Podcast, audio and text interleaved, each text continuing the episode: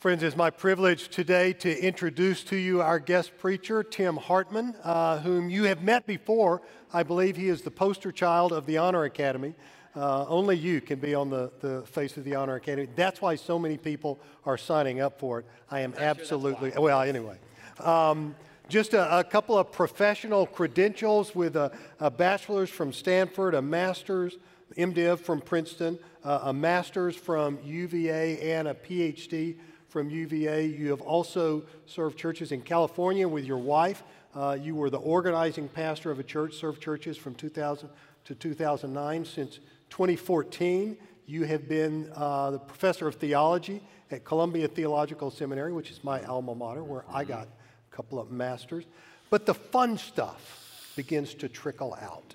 He uh, has served communion to Desmond Tutu, which uh, not many of us in this room, I think there's one person who can lay claim to that.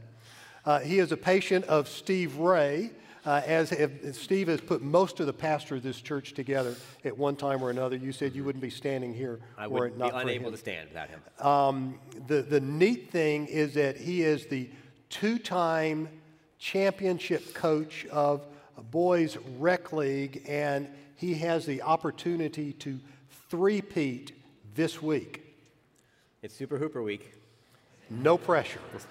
None whatsoever. Married to Sarah mm-hmm. Nell, who is also a Presbyterian pastor and dad to Simeon, Eliana, and Jeremiah. Mm-hmm. Welcome, Tim, to Peachtree, would you? Thank you, Chuck.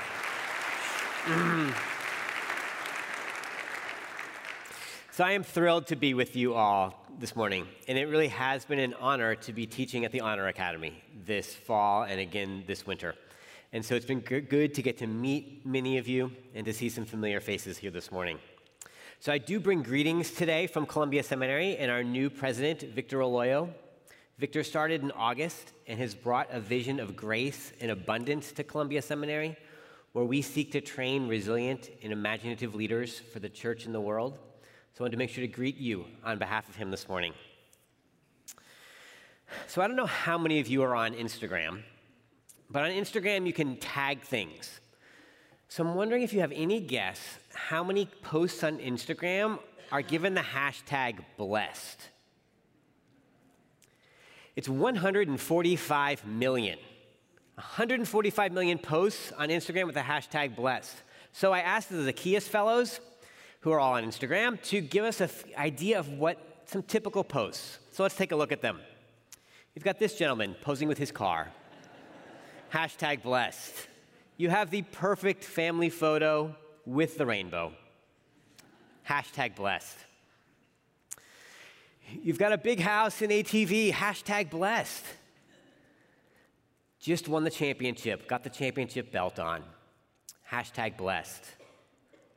Successfully making sourdough bread.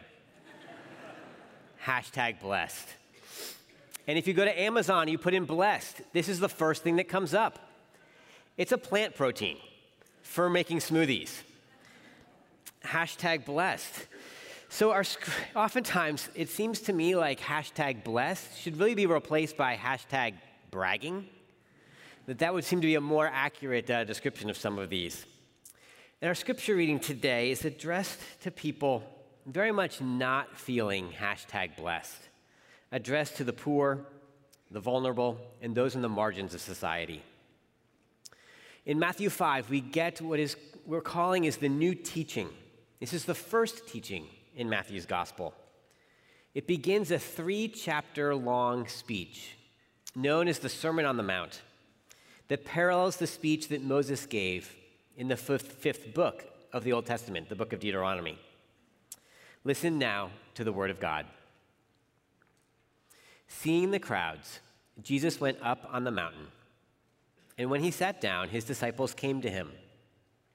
And he opened his mouth and taught them, saying, Blessed are the poor in spirit, for theirs is the kingdom of heaven. Blessed are those who mourn, for they shall be comforted. Blessed are the meek, for they shall inherit the earth. Blessed are those who hunger and thirst for righteousness, for they shall be satisfied. Blessed are the merciful, for they shall receive mercy. Blessed are the pure in heart, for they shall see God. Blessed are the peacemakers, for they shall be called children of God. Blessed are those who are persecuted for righteousness' sake, for theirs is the kingdom of heaven. Blessed are you when others revile you and persecute you and utter all kinds of evil against you falsely on my account. Rejoice and be glad, for your reward is great in heaven. For so they persecuted the prophets who were before you. This is the word of the Lord. Thanks be to God. So, this passage is commonly referred to as the Beatitudes. So, what is a Beatitude? Well, a Beatitude is a common form, a literary form in ancient Greek literature. Plato, Aristotle, Epicurus all used Beatitudes. And they were usually employed to praise someone's for their earthly goods or values. Parents were extolled for fine children. The bridegroom was praised for winning an excellent bride. The bachelor was also lauded for remaining unmarried. The wealthy were praised for their possessions that gave them a good position in this life. The righteous person was extolled for the outer and inner advantages conferred by piety. Each of these sayings drew positive attention to someone's circumstances, as if to say, Look how well that person's life is going. Surely they are hashtag blessed. You see, this ancient usage and our contemporary understanding, they're not that different. So typically, Beatitudes highlight a situation that is desirable. Jesus, however, took a different approach, and this is his new teaching. Jesus used a common form, that is, a list of Beatitudes, to challenge one of the great enemies of the gospel, to challenge the idea that the winners of the world have God and God's blessings. The biblical scholar Dale Bruner puts it this way God helps those who cannot help themselves. These are the need Beatitudes, the first four Beatitudes that engages deeply with God. And God helps those who try to help others. These are the help Beatitudes, the next three Beatitudes that help us engage deeply with people. But God does not, in any Beatitude, help those who think they can help themselves an often ungodly and antisocial conception. The Beatitudes do not teach us the unbiblical myth that God helps those who help themselves. The Beatitudes are not commands or to do lists. We're not supposed to go out there and try to be meek or to try to seek persecution. Instead, the Beatitudes are assertions, really, statements of fact. In his Beatitudes, Jesus tells his disciples who they are before telling them what to do. And as Jesus challenges the common perceptions about blessings, he performs two significant and surprising inversions in this passage. The first is the recipient of the Beatitudes, which asks the question, and Jesus answers it Who is blessed? So instead of highlighting human lives that are going well or are successful, Jesus moves towards the lowly, the downtrodden, the crowd in front of them. They have nothing, they've achieved nothing. Instead of seeking more influential followers, Jesus blesses those with qualities few would desire. In present day terms, this would be something like Jesus saying, Blessed are the unemployed, blessed are the fat, blessed are the mentally ill. Jesus is describing blessings for things we don't immediately think of as blessings being poor, in mourning, meek, hungry, thirsty, merciful, pure in heart, peacemakers, persecuted, insulted, gossiped about. Jesus is focused on the crowd in front of him, not some idealized, airbrushed version of humanity. Jesus is describing a God who draws near to people, people who need help, simply because they need help. Jesus does not offer to change anyone's circumstances. Instead, he offers himself. He calls the crowd to him and offers the blessing of his presence. In his book, God of the Oppressed, the late African American theologian James Cone describes God's preferential treatment of the poor and vulnerable this way. Cone writes Jesus' life was a historical demonstration that the God of Israel wills salvation for the weak and the helpless. God hates injustice and will not tolerate the humiliation of the outcasts. Jesus' Beatitudes are not rewards or incentives.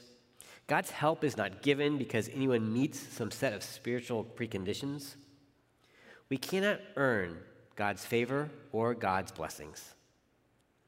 Blessings give us something we don't already have and can't acquire.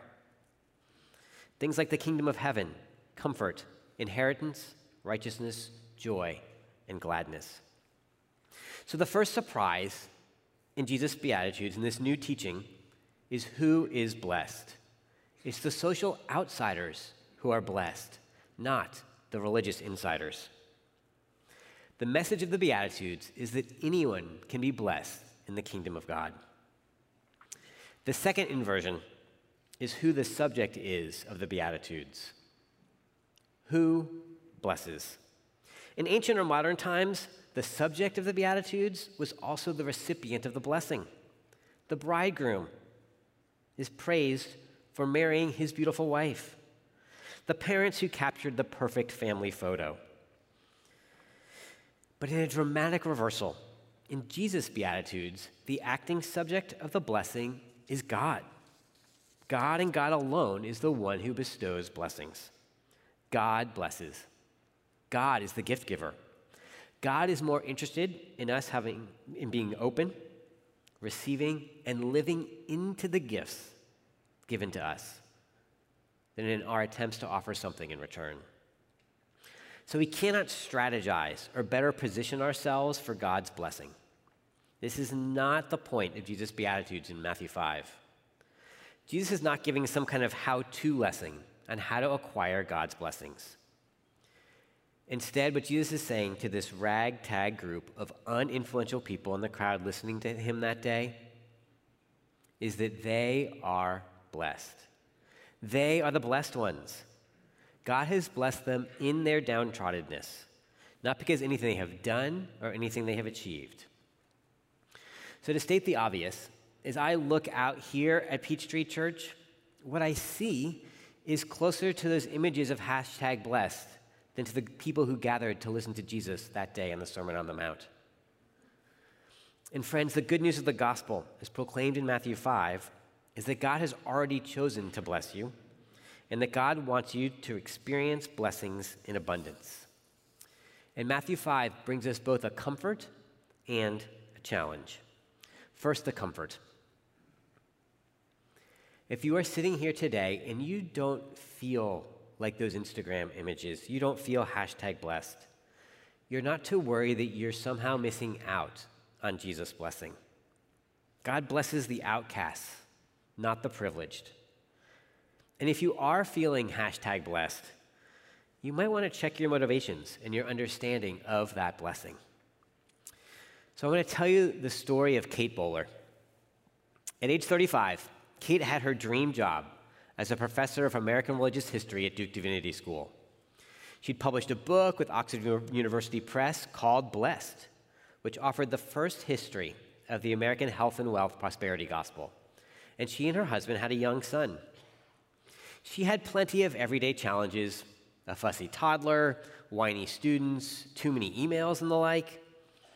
But you could say that her life was blessed until she was diagnosed with stage four colon cancer.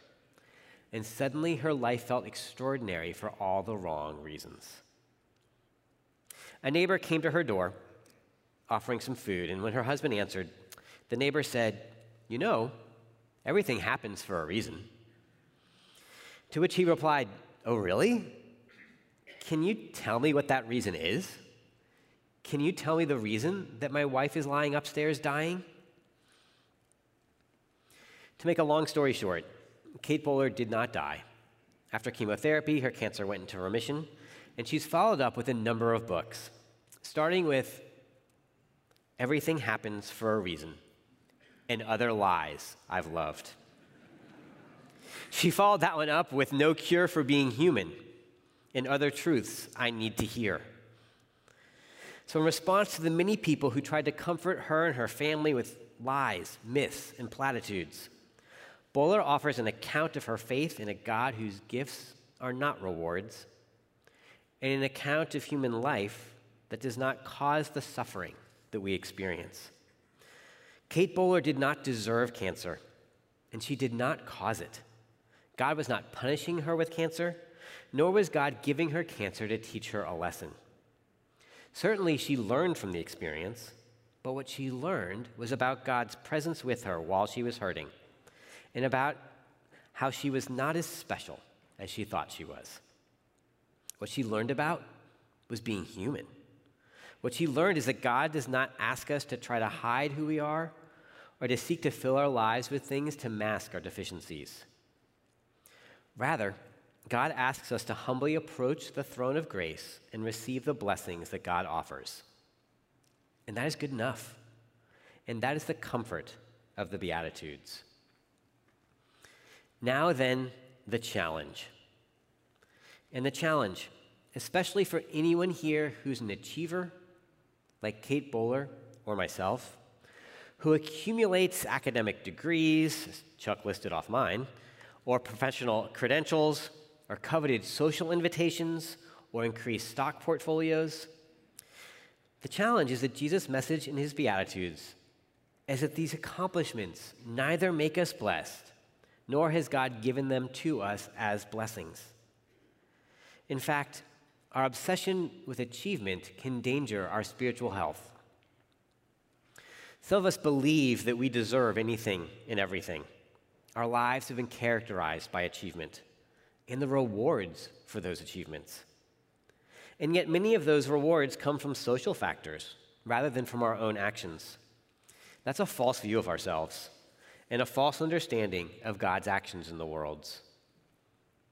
Grace is a gift to us that we do not deserve. The work here is to understand that in the eyes of God, you, the person, are worth more than anything you can achieve.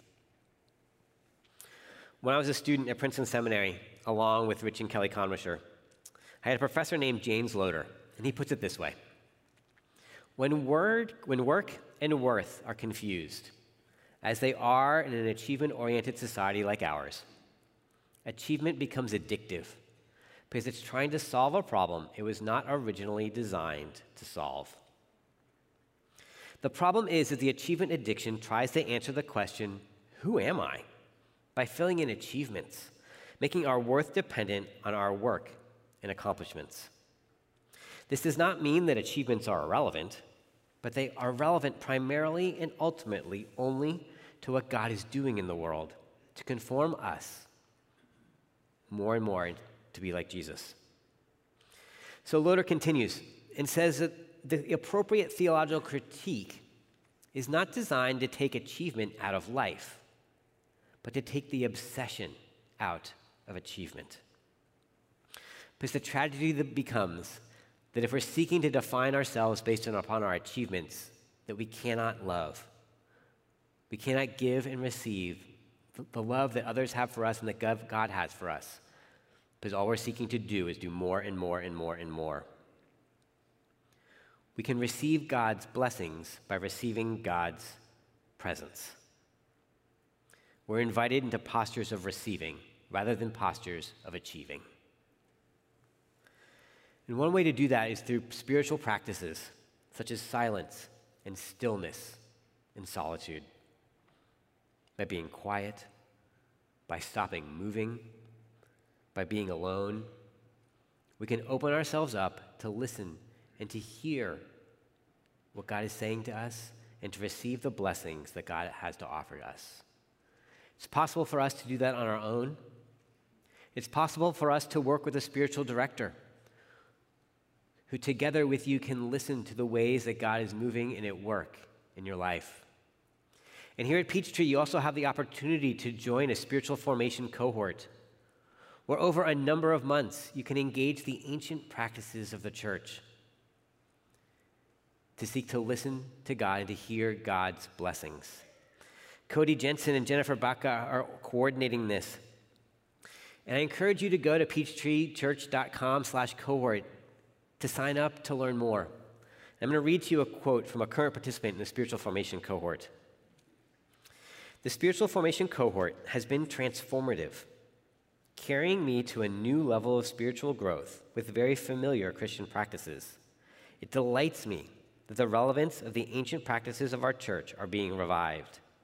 I believe they are so very needed in our culture today. So I encourage you to check out one of those spiritual formation cohorts. Because those spiritual practices are the first way to receive those blessings that God offers. A second way is to focus outside ourselves by being in proximity to those who are blessed in the Beatitudes. I'm going to continue now with our scripture reading from today. You are the salt of the earth. But if salt has lost its taste, how shall its saltiness be restored? It's no longer good for anything except to be thrown out and trampled under people's feet.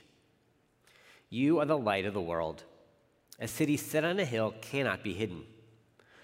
Nor do people light a lamp and put it under a basket, but on a stand, and it gives light to all in the house. In the same way, let your light shine before others, so that they may see your good works and give glory to your Father who is in heaven. Salt does not exist for itself. Light does not exist for itself. As followers of Jesus, we are not blessed for our own sakes. Salt doesn't try to be salty. Light doesn't try to shine. They don't put any effort into achieving these results. Their characteristics are inherent to their identity. But you know, to see light, it can't be covered up like under a bushel, as the text says. For salt to be useful, it needs to be mixed up into, the, into food. Even if salt is a centimeter away from food, it does no good.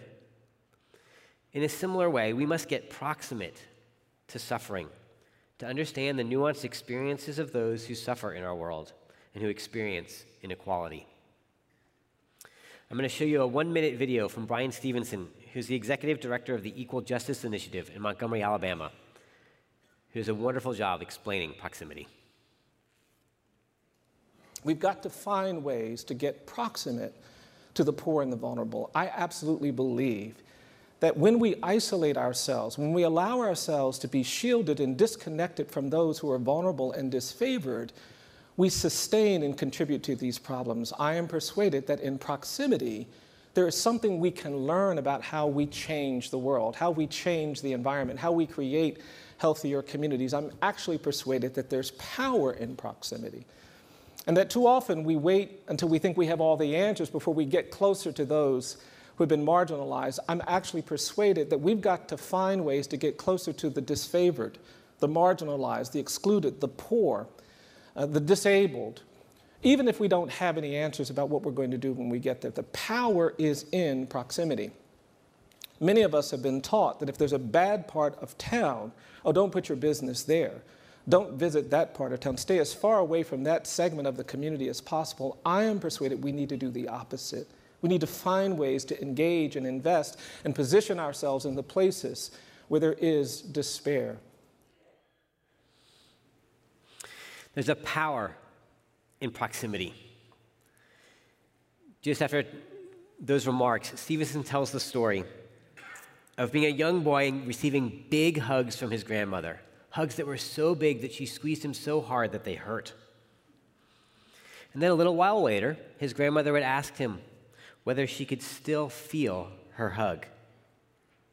And if he said no, well, she would squeeze him again and give him another big hug. So Stevenson learned that when he'd show up at his grandmother's house, the first thing he wanted to tell her was that he could still feel her squeezing him. And so at the end of her life, as his grandmother lay dying, Stevenson was there, and she turned to him and said, Bryan, do you feel me hugging you? I will always be hugging you. And these hugs communicated to Bryan Stevenson who he was and whose he was, his family identity. He came from a place of safety and love. And he received the blessing of being loved unconditionally. He came to know to whom he belonged. So he grew up, went to college, went on to Harvard Law School, and intended to have a lucrative career. Yet, as he was proximate to inmates who'd been unjustly imprisoned, proximate to the vulnerable, heard their stories, the trajectory of his life was changed. And he came to found the Equal Justice Initiative, which is committed to ending mass incarceration and excessive punishment, challenging racial and economic injustice, and protecting basic human rights for the most vulnerable people in American society. You see, we are blessed to be a blessing. Blessings are not about us. Instead, blessings are about God and God's work in the world. God is a God of blessings.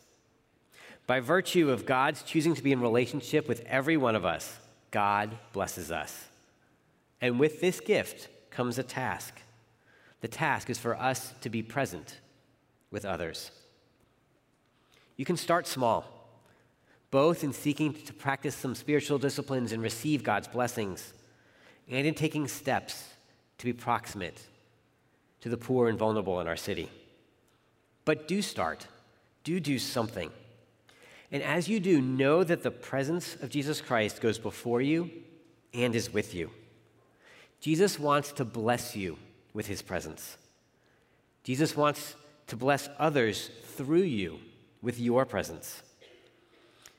Will you sit with Jesus? Will you be proximate to the poor and the vulnerable? Let's pray together. Lord Jesus, we pray that we would know your presence with us and that we would follow your lead and go to be present with those whom you bless, the poor and the vulnerable in our society. Give us eyes to see, and feet to walk, and hands to serve. In the name of Jesus Christ, we pray. Amen.